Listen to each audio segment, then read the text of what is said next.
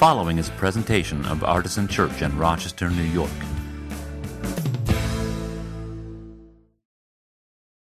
Well, we are in uh, what the church calendar calls the season after Epiphany. It's not a very creative name, but it's what we have. Uh, Epiphany was uh, January 6th, and we celebrated that uh, together on the 7th two weeks ago. And now, until we get to um, the season of Lent, we'll be in the season of Epiphany or Epiphany Tide or the season after Epiphany. Again, it's not, uh, not the most creative name the church calendar ever came up with, but it works. It kind of places us where we, where we are. And we are spending the year in the lectionary. So it's not very, very uh, often in our history that we've used the lectionary texts during this season. We often use them during Lent and during Advent. But we're trying to use them almost the whole year, with very few exceptions this year. um, and so the lectionary assigns us some texts uh, each week, and we use those as the basis for our song selection and for our scripture readings and for the prayers that we pray sometimes and for the sermons that I preach.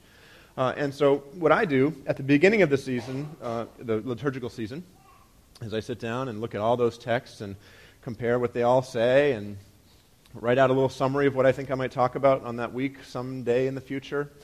And um, occasionally, my mind that day writes a check that my mind the later day can't cash. um, so, today's uh, sermon was going to be entitled Changing God's Mind, based on the, on the Jonah passage from today. Uh, the most, this is the summary I wrote. The most astonishing part of the story of Jonah might be not the whale, but the fact that God changes his mind. And uh, that might have been a really interesting sermon. We will never know.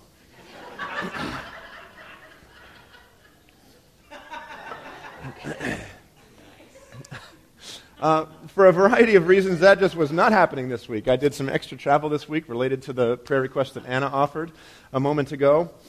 And uh, that was weighing very heavily on my mind. And, you know, just, I, I suppose we all have uh, a day or a week at work where you just aren't on your A game. And that, that was this week for me. So, I have, I have two options when that happens. Option number one is fake it. And option number two is uh, make it. uh, make do. And uh, I, c- I could probably have faked my way through that sermon today. It's a, the idea of God changing his mind is one that's, I think, very fascinating and, and frankly, one of the most important uh, theological realities that we can find in Scripture. Has all kinds of implications for all kinds of things in our, in our spiritual lives and in our, our practical lives. Uh, but I didn't want to I didn't want to not do it justice. And so I'm choosing the second one, which is to make do. And so here's what happens today.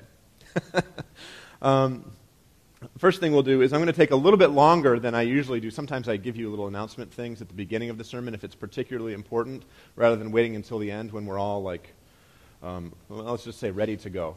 And uh, today there's a number of things that I w- would have wished that I could have told you that I wouldn't have had time to do. And guess what? Now I do. So I'm going to. I'm going to give you a little bit more detail about those, those pre sermon announcements, which I hope will not be uh, boring to you. I don't think it will be. There's very exciting things that are coming up. We're going to do something that my friend Don sometimes does at his church, which is called Stump the Pastor. Um, basically, it's just a chance for you to ask your toughest theological question and to get some kind of pastoral response. Um, now, Don is at least 10 times smarter than I am. And I already told you I'm not on my A game, so um, don't get your hopes up too high. uh, but if you have a question, I would love to engage with it right here in the room. Only one rule for Stump the Pastor. Only one rule for Stump the Pastor, and that's that you have to ask your question into the microphone so that it can be picked up um, for the podcast if we decide to put this on the podcast. Um, and this might be a little bit hot, actually. I'm not sure about. So, uh, Dan's going to be our MC. Dan, who, uh, who out there has a question for uh, me? Just so happens I have a question. What's that? Just so happens I have a question. Oh, imagine that. And then I'll MC. Uh, okay, speaking. I gave you, right? Yeah, speaking of speaking of the story of Jonah, you should be ready for this. Uh, Nineveh was. I'm not ready for Dan. Nineveh was the capital of Babylon, which was not a very friendly neighbor of Israel. Um, I've heard this story interpreted that the whale part is sort of the afterthought. The much more important part of the story is that God sending Jonah to Nineveh is a precursor, a pre-telling of Jesus' central message of love thy enemy, love your enemy as yourself. Jonah going to Nineveh and praying for Nineveh when they didn't like Babylon very much. Can you think of other examples in the Old Testament that are pre-telling Jesus' gospel, Jesus' message like that? Oh, wow. Uh, that's a great question. Uh, yes, I can. So the first one I would think of is a story in Genesis chapter 3, uh, the story of the fall. You're familiar with the, the, uh, the serpent in the garden and Adam and Eve and the, the temptation and all that stuff, the fruit, right? Um, theologians call this the proto-evangelion, meaning the first telling of the gospel. There's a moment, um, and I, I, sometimes get the, the pronouns are confusing, so I sometimes get it wrong, but uh, when God is pronouncing the, the curse of the fall, basically, um, God says, to uh, the woman and the serpent. And here's where the, I get the pronouns mixed up. I can look it up, but you can look it up as well, so I'll just let you do that. Uh, your, your offspring will be at enmity with, with her offspring, and you will strike at his heel, and he will crush your head. Right? Um, and so if you've ever seen the, the movie The Passion of the Christ, uh, there's, before you get to all the, the, um, the gory parts, there, there's this, the opening scene is this foggy um, forest scene, basically, and a, and a, serpent is slithering through, and the sandaled foot comes and crushes the head of the serpent. And that's, uh, Christians, we see in that story like this beginning idea that Christ is going to uh, conquer uh, Satan. And so that would be one. A lot of times, um, Christians see in the story of um, the Akedah, which is the binding of Isaac, we call it the sacrifice of Isaac because we miss the point that he didn't get sacrificed. Um, uh, Jews call it the, the, binding of Isaac, where um, God tells Abraham to take his son up and, and sacrifice him, and he like puts wood on his back and carries it up a hill, and it takes three days, and there's all kinds of echoes um, of the crucifixion story in that one. Um, so, just more broadly, I would say about that idea that the authors of the New Testament are, they don't seem particularly concerned with, like, um, being super historical. when they look back to the stories from the Hebrew Bible and, and interpret it in a Christian way, they often do it in ways that we go, what? That's, that's, come on. That's a stretch. I mean, if we're being honest, we look at it and say that. And the thing we have to remember is that uh, even in the New Testament part of the Bible, we're in an ancient Near Eastern culture that does not think of history the way think, we think of history, that does not think of, of narrative storytelling the way we think of it, and uh, is very comfortable with seeing something in an old story that, that it seems pretty obvious was not intended to be there, right? Um, and I think Christian interpretation of the Old Testament needs to both embrace that and be cautious about it too, because once you've embraced it, and you start interpreting all this stuff to, and you see Jesus in everything, we ought to see Jesus in everything. I see Jesus in everything. And not just the Jewish scriptures, but in all kinds of other things. Um, places where you could argue nobody intended to show me Jesus, but there he is. Um, I think it's important to do that in a way that honors God, but also honors the dignity and personhood of the people who, who see it differently. Right? And so um, I guess the temptation is to say, well, look at that prophecy in Isaiah. That's definitely about Jesus. Nobody could ever see it any other way. And there's a whole school of Jewish scholarship that, that in fact, does interpret it a different way. And it's, a, it's a, a type of arrogance that we sometimes develop that I think does not improve our, our friendships or conversations with other people, and it actually doesn't improve our ability to share the gospel with them either. So, was that a long-winded enough question or answer to your question? We're going to do our best to balance the questions um, across, you know, uh, the spectrum of people in the room. So uh, if, if uh, now we've had two men ask questions, I want to give women a chance to ask questions as well. So. Uh, I just had a question about what the Bible delves into about the nature of prayer because I think sometimes we get to this idea that when we come and pray to God, it's like a laundry list of stuff, even if it's not stuff about ourselves, if it's yeah. stuff about the world. Um, and lately I've been getting a little bit more and more into Richard Rohr, and he talks about contemplative prayer, and I'm even not still mm. certain about what's the, the I keep I don't want to say the best mode for prayer, but maybe a different outlook on prayer because sometimes I feel like I still even from childhood and now I'm almost 40 doing that laundry list and I don't like doing that. Yeah, yeah. So um, what the Bible says about prayer and I would maybe add on to that what the church has said about prayer, too. Um, because one of our values, as you know, is, from being a member at Artisan, is roots, and uh, we want to look to the whole tradition of the church to inform our understanding of how to read the Bible and how to practice our faith. So, lots of examples in the Bible of people going to God with laundry lists, um, saying, God, help me with this thing or these things, right? Uh, lots of examples of people in the Bible doing things like saying to God, I meditate on your word day and night. Right? So that's where we get uh, maybe a push toward the more contemplative forms of prayer. Um, uh, we, we, as you know, do a meditative prayer on the second Sunday of each month, and that's, that's a way of trying to help our congregation understand different ways of engaging God in prayer.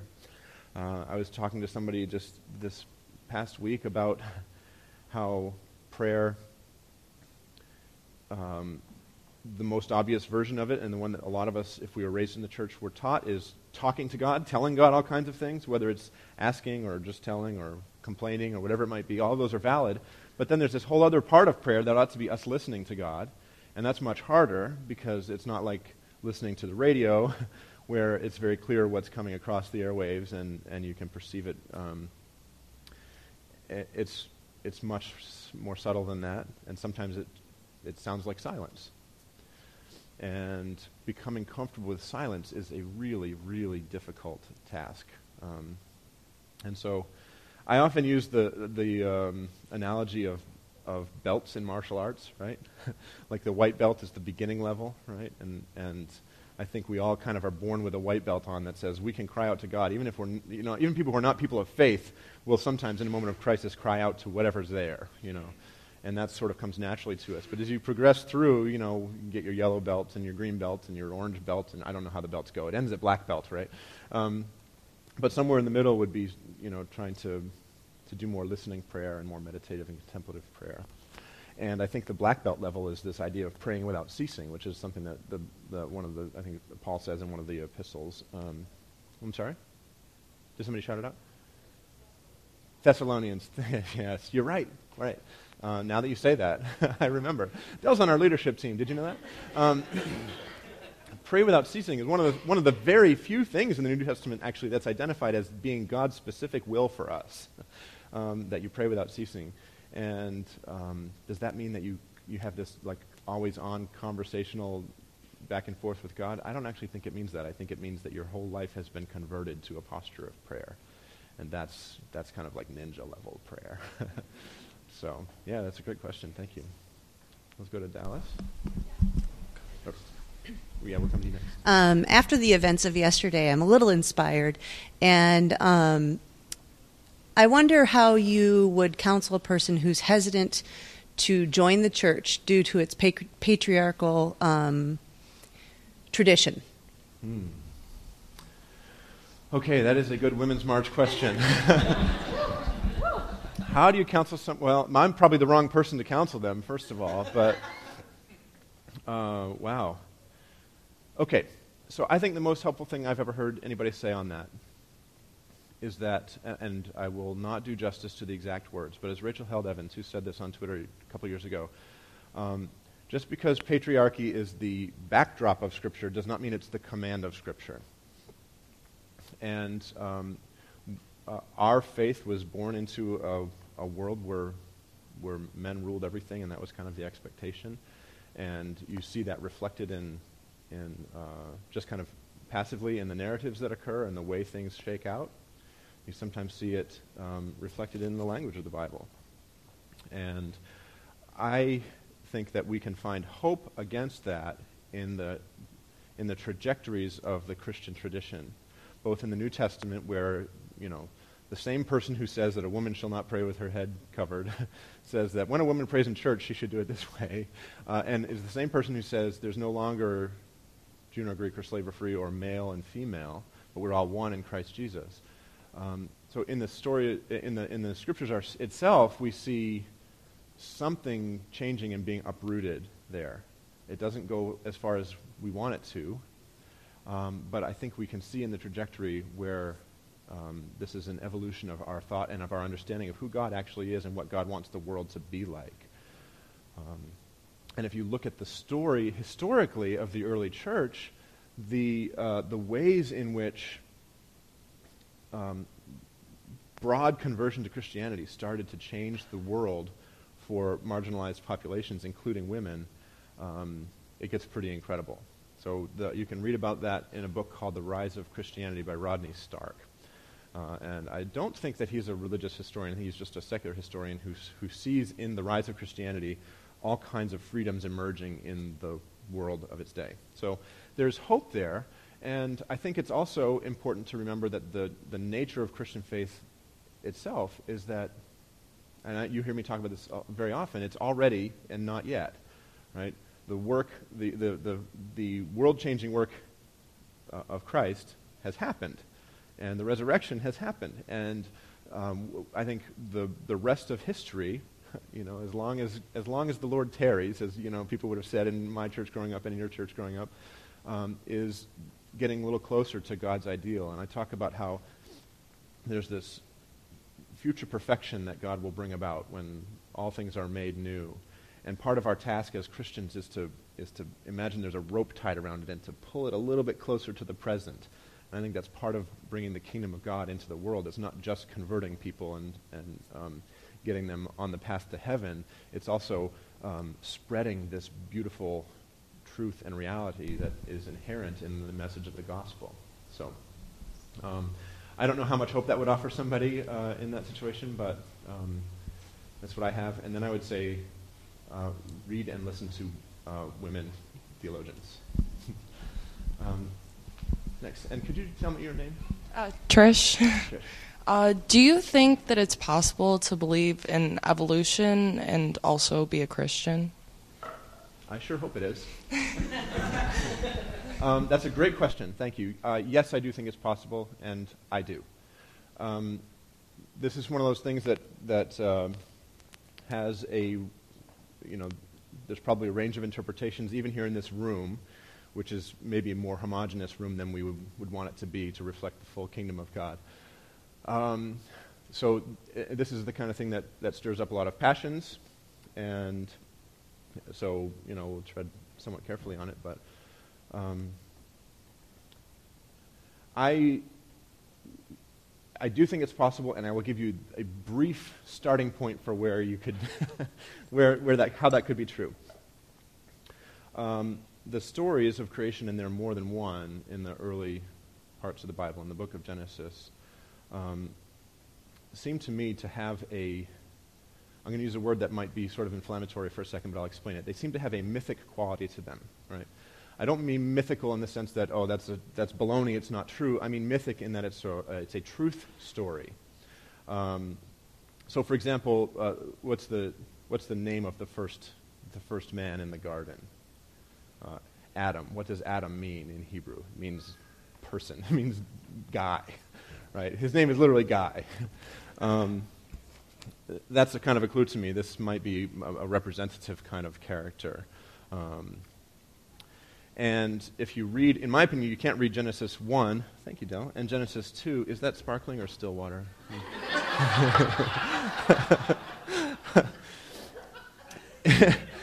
in my opinion, it's very difficult to read Genesis 1 and Genesis 2 and see that these are like the, the language changes, the name of God changes, the, the way the story in, develops happens in different ways, and I think you kind of have to do some backflips to make them match with each other. Um, now, listen, I've been guilty of doing some uh, hermeneutical and interpretive backflips in my day in the scriptures. I'm not really trying to be mean to anybody. Um, but I think a, a, a, a, better reading is to, to think of these as uh, the story of how God created the universe. Um, how, like with a capital H. Not that it took six days and then he rested for one, but, um, but that people were created in God's image and that God cared about all of this and saw that it was all good and that God gave us uh, a, a, charge to care for the world and that kind of thing. Those are all the principles of, of the creation story that you can draw out of it um, without having to dwell too overlong on the details of it. Um, now, there, there are some other, well, there's a lot of other theological concerns that come up there, and of course, this is, you know, was the subject of a very public debate a year or two ago with Bill Nye and um, Ken Ham. And um,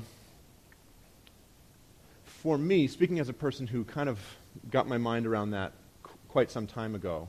The whole thing now seems like a distraction from what really matters to me. But I recognize that it's not a distraction for people who are really struggling with it and wrestling with it, and I want to honor people who have, you know, uh, who are still kind of in the midst of that challenge. But the short answer is yes, and the the better answer is uh, yes, but I can't quite do it justice right now.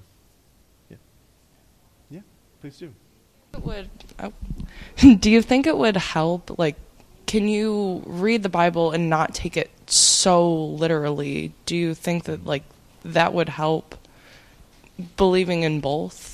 Yes, thank you. That, Trish, that's just a great follow-up question that it should have been part of my answer. um, I often say the Bible is not a book, it's a library.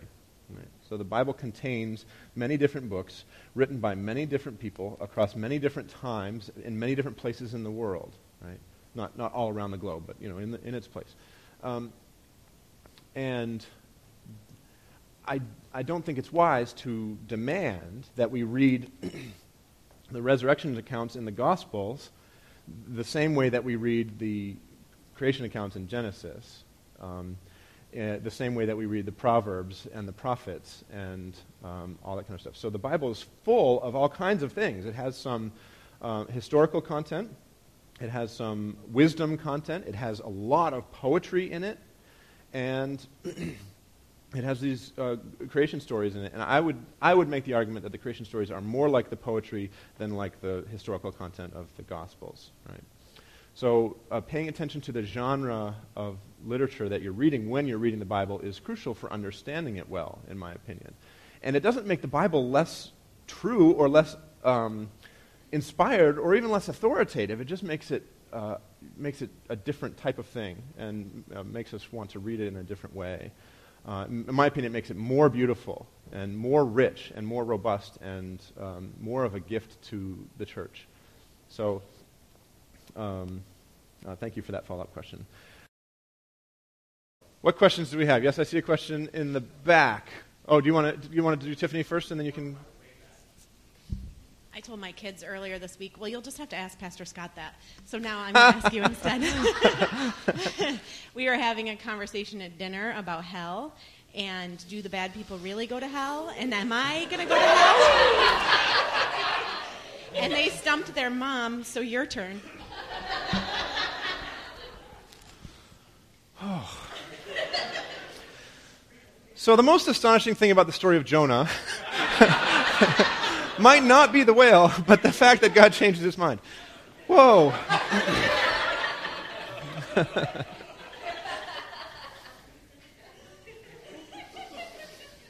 okay. I, I, yeah. Well, the, here's the most serious response I can give to that uh, in, the, in brief form. The most serious and brief thing I can say is the truth is I don't know. Okay? Um, which, uh, which infuriates some people, just me saying that just now. Some people are mad. They're like, I'm out of here, right? Um, but the, I don't think it's actually possible for any of us to know with certainty what happens after we die. I think the scriptures point us in uh, a direction, and um, we certainly have lots of teaching uh, throughout church history that can give us some help. Uh, but none of us having been there, it's kind of hard to, to know with certainty. And so I think it's important to have a certain amount of humility about things that we don't, that we can't fully understand. Okay? Um, I was just listening to a podcast this past week with um, Penn Jillette, who's, uh, in addition to being an illusionist magician, is a, an outspoken atheist. And he said, um, one thing that scientists say that kings have never said, and priests have never said, and popes have never said is, I don't know. And I was like, I don't know what he's talking about because I say that about twice a day. Um, but I suppose it's true that more broadly speaking in the church, we've been reluctant to say those words. And so I'm saying them now. Um, the other thing I would say about, uh, you tell your kids they didn't get an answer, but um, the other thing I would say about hell is that having been raised in a, in a church culture where it was the number one thing that you had to care about, where it was the main reason that you would choose to follow Jesus, where it was the only motivation you had to behave or to do what was right or to work, to strive for holiness, um, I find it. Uh, uh, uh, unconvincing and ineffective and not a good basis for any of those things. I think there's much better reasons to follow Jesus than you're worried that, um, you know, you're going to get smited. Smote? Smitten? Um, sorry. I'm sorry. It's, I know it's not a funny topic, but um, I think there's much better reasons to strive for holiness than worrying that you're backsliding and that you're, you've just slid too far past this invisible line that you don't know quite where it is, but you better be careful and um, be extra good just in case. Uh, I think there's all kinds of better reasons to trust Jesus with our life and to follow him with everything that we have and to believe in the resurrection and to live our lives uh, as if um, the kingdom of God arriving on earth depended on our work.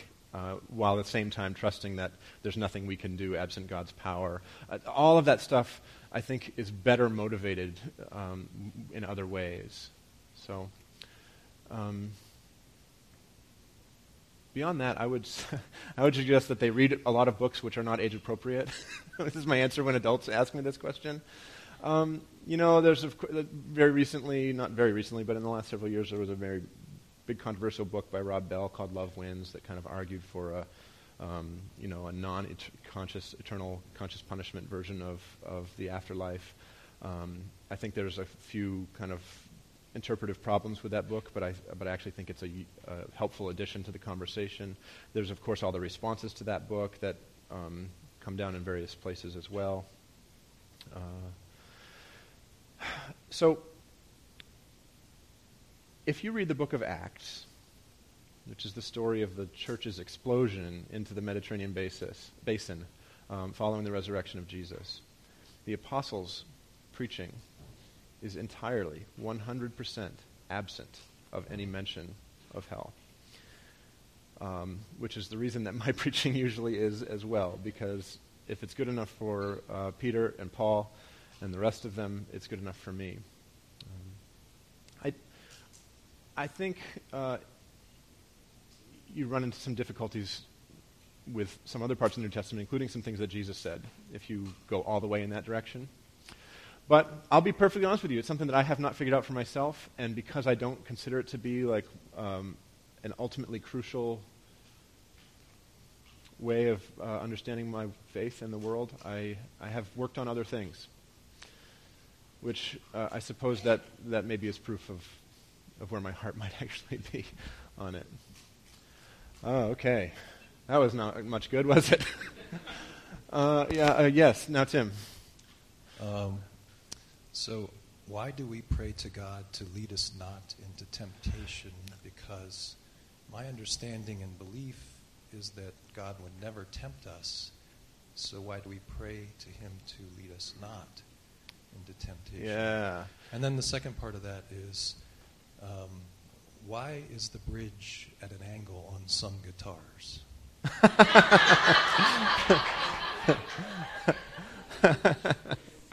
uh, the second one has to do with intonation. the string length has to be different for the different string gauges in order for it to be in tune up and down the neck. Is that right? Okay, thank you. um, whew. That's a great question. Uh, lead us not into temptation. We prayed in the Lord's Prayer. Why do we say that? Does, you know, is God actually leading us into temptation that we have to ask Him not to do that? Um, I think that's probably a translative problem, right? Uh, I think my, my guess is that there are better ways of translating uh, what that is. And that came from the Bible when Jesus' disciples said, Lord, teach us how to pray. He said, you know, first of all, don't do it like this, like the Pharisees do, um, which is how almost all Christians pray now. Um, but do it like this. Say this instead, you know, our Father, and so on. He reads the, he gives the whole thing right there. And I think um, probably there's, I'd have to do some research into the actual workings there, but my guess is that the, the, the language doesn't really um, intend to convey that God would lead us into temptation, um, but rather that the prayer is for God to protect us from temptation. And uh, you may have seen recently, actually, Pope Francis suggested uh, rewording of the Our Father, as the Roman Catholics would call it. And I can't remember what his preferred wording would be, but it was based on this same kind of thing. Um, yeah, and it has been changed in some, yeah. I actually thought about put, giving, getting the Pope Francis version on the screen for us to use once in a while. Maybe we'll still do that. Um, excuse me. So my guess is, as with many things, that that's kind of an interpretive thing that was made, an interpretive decision that was made early on and then became part of liturgies. And then it's like, don't touch that. you know, it's, it's a sacred cow now. The, the, the way we translate those words is a sacred cow, where maybe if anything should be a sacred cow, it should be the original words themselves. So that's a great question. Thank you. Anna, oh, can you wait for the mic just so we have you on the recording if we need to? I know this is kind of one of the um, Christian questions' greatest hits, so you're probably sick of answering it. But um, if God is all powerful and loving and everything, why does everything still suck? Mm, yeah. Yes, it is one of the big questions. Uh, it's one of the big obstacles that many people have to coming to faith in the first place and believing that God is there. Um, that's that podcast I mentioned earlier. Penn Jillette gave that that whole kind of um, uh, argument against God's existence. That if God is real and powerful and is doing nothing, then he's not worthy of worship. And if God can't fix the problems of the world, then he's not worthy of worship. And so either way, it's kind of like the uh, the atheist version of Pascal's wager in a sense. But um, my answer to that actually would probably have come through in the sermon that I gave today if I'd, if I'd given the Jonah sermon with God changing his mind. Um, I, I, this is, this is a theological concept that is very deep and multi layered and has lots of implications for all kinds of things about how we believe and what we do. So I won't even come close to doing it justice right now. But the short version uh, that I would try to give you is kind of a C.S. Lewis ish kind of thing, which is to say that um, for, for our love of God to be meaningful, it has to come from real, actual human freedom, which is to say, God can't be doing the cosmic chessboard thing and moving everybody around everywhere God wants them to be at every every second, and every good thing and bad thing and in between thing that ever happens happens because God pressed the, you know, the, you know, the tornado button or the cancer button or the, you know, Tom Brady and the Super Bowl button or the, you know what I mean? Like, all these horrible things. right? Um, I shouldn't make light of that. Um, but what I think is actually true of the world is that, that we have real, meaningful freedom. And the way we exercise our freedom is way more often than I wish it was to cause harm to ourselves and to others. And so the whole world is messed up in that way. Now, I would add into that, and this is where things get a little bit kind of weird and, and harder to explain, that there is a spiritual component to that as well, that there are spiritual presences in the universe that are acting against us, and that they have some degree of meaningful freedom as well, uh, and that um, God just doesn't like control everything. And so, because I don't believe God controls everything, I don't, uh, I don't blame God for everything. Um, now, some people don't buy that. Some people don't buy the basic, the basic premise, which is that God doesn't control everything. Some people just can't get their heads around that. So they reject that and they have to come to a different way of understanding suffering.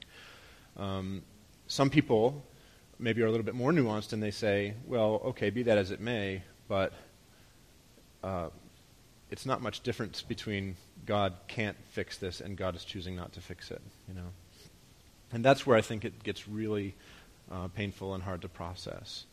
Um, but at my, on my best days, I'm able to process that by saying um, it's part of our calling as God's agents in the world to, to, um, to bind up the brokenhearted, to bring an end to suffering wherever we can find it and can do something meaningful, to tear down systems and structures that cause more suffering in the world, to care for our world in a way that natural disasters don't, you know, increase exponentially all of a sudden, and, and all of those things and many other things.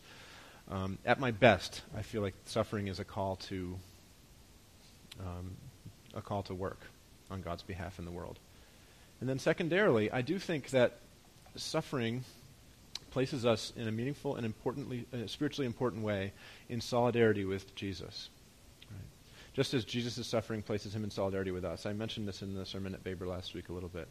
It's not to say, like, there's, there's even texts in the Bible that say, rejoice in your sufferings. And I, I can't quite get myself to say that quite exactly that way, except that I think what it means is your suffering somehow um, increases your knowledge of, of who God is. God is this, self emptying, eternally loving being. And um, your suffering places you in solidarity with other people who've suffered, and therefore creates in you an empathy that gives you more strength and more power to make a difference in the world. Um, we've gone way off the original question. Uh, you know that that's a challenge to God's existence, which is a very common one, but it's not. It's common because it's it's good. It's hard to address, so don't feel bad asking that question. Um, you can feel bad that I didn't answer it very well, though. uh, yeah. Um, why don't we? I think we. You want to? Let's see how long it takes me to answer this question, and then we'll come to you afterwards.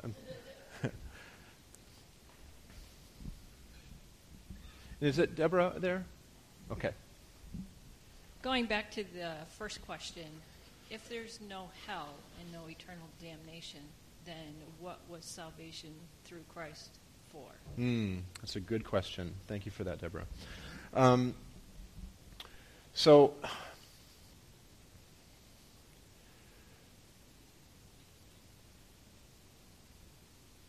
there are a couple of ways to answer that. We try to do this concisely and in a way that honors your question. Um, I can tie it into this last question and the way I was answering it at the very end. Uh, if we are being saved, and that is the that is the way the apostle uses the language uh, in at least one case in the New Testament, rather than saying we have been saved, says we are being saved. Um, it is a way, uh, a process of conformity to the image and likeness of God, which was lost in the fall. You know, whatever we, however we may want to kind of interpret the meaning of that story in Genesis 3 and uh, the import and implications of it that follow. Um, if we are um, being conformed into the, the likeness of Christ, then one of the purposes of our salvation is to, to do what I was just talking about, to be part of bringing about an end to suffering, um, to be uh, able to share God's bottomless, endless, complete, and total love with the world uh, in ways that, um, that become truer for us as we grow in our faith. Um, it's a, uh, a way of being um, drawn into this collaborative work that I believe that we are called to do with the creator of the universe, which is to be part of the process of, of creating a new heavens and a new earth, which is how the, the New Testament talks about what happens when Jesus returns. Um, it's uh, our, our individual salvation is to be given to the salvation of the whole world, and that happens not necessarily by um, spiritual fiat or by kind of magic wandish sort of things, although finally it won't happen without God's work, obviously, but it happens by us um, kind of putting our shoulder into it and doing the work of bringing about God's kingdom on earth as it is in heaven.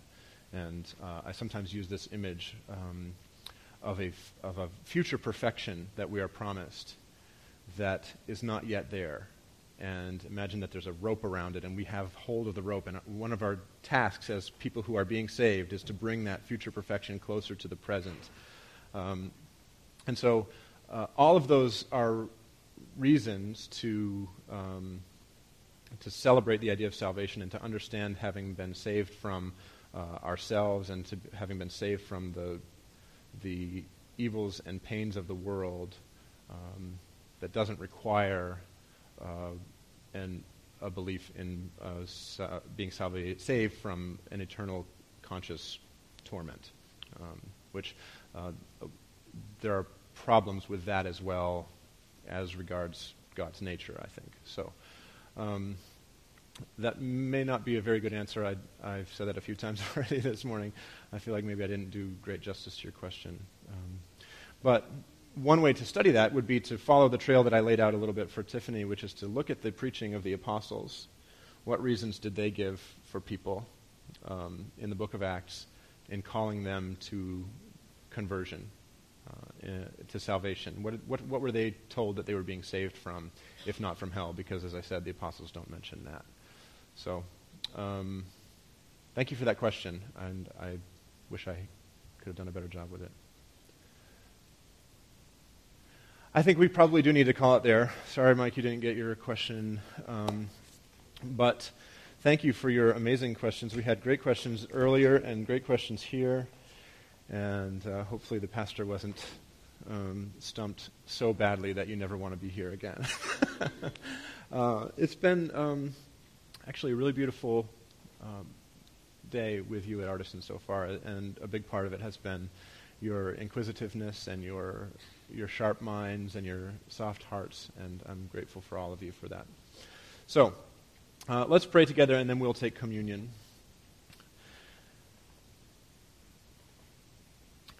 God, we give you thanks on this day for uh, the ways that being a community with each other uh, sharpens our heart, hearts and minds, um, prepares us to do the work that you've called us to, and helps us to understand the scriptures more, uh, or at least be drawn into um, the task of coming to understand them more.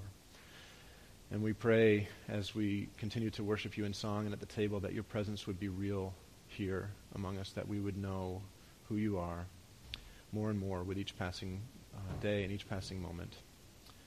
We give you thanks for this community of faith. In Christ's name, amen.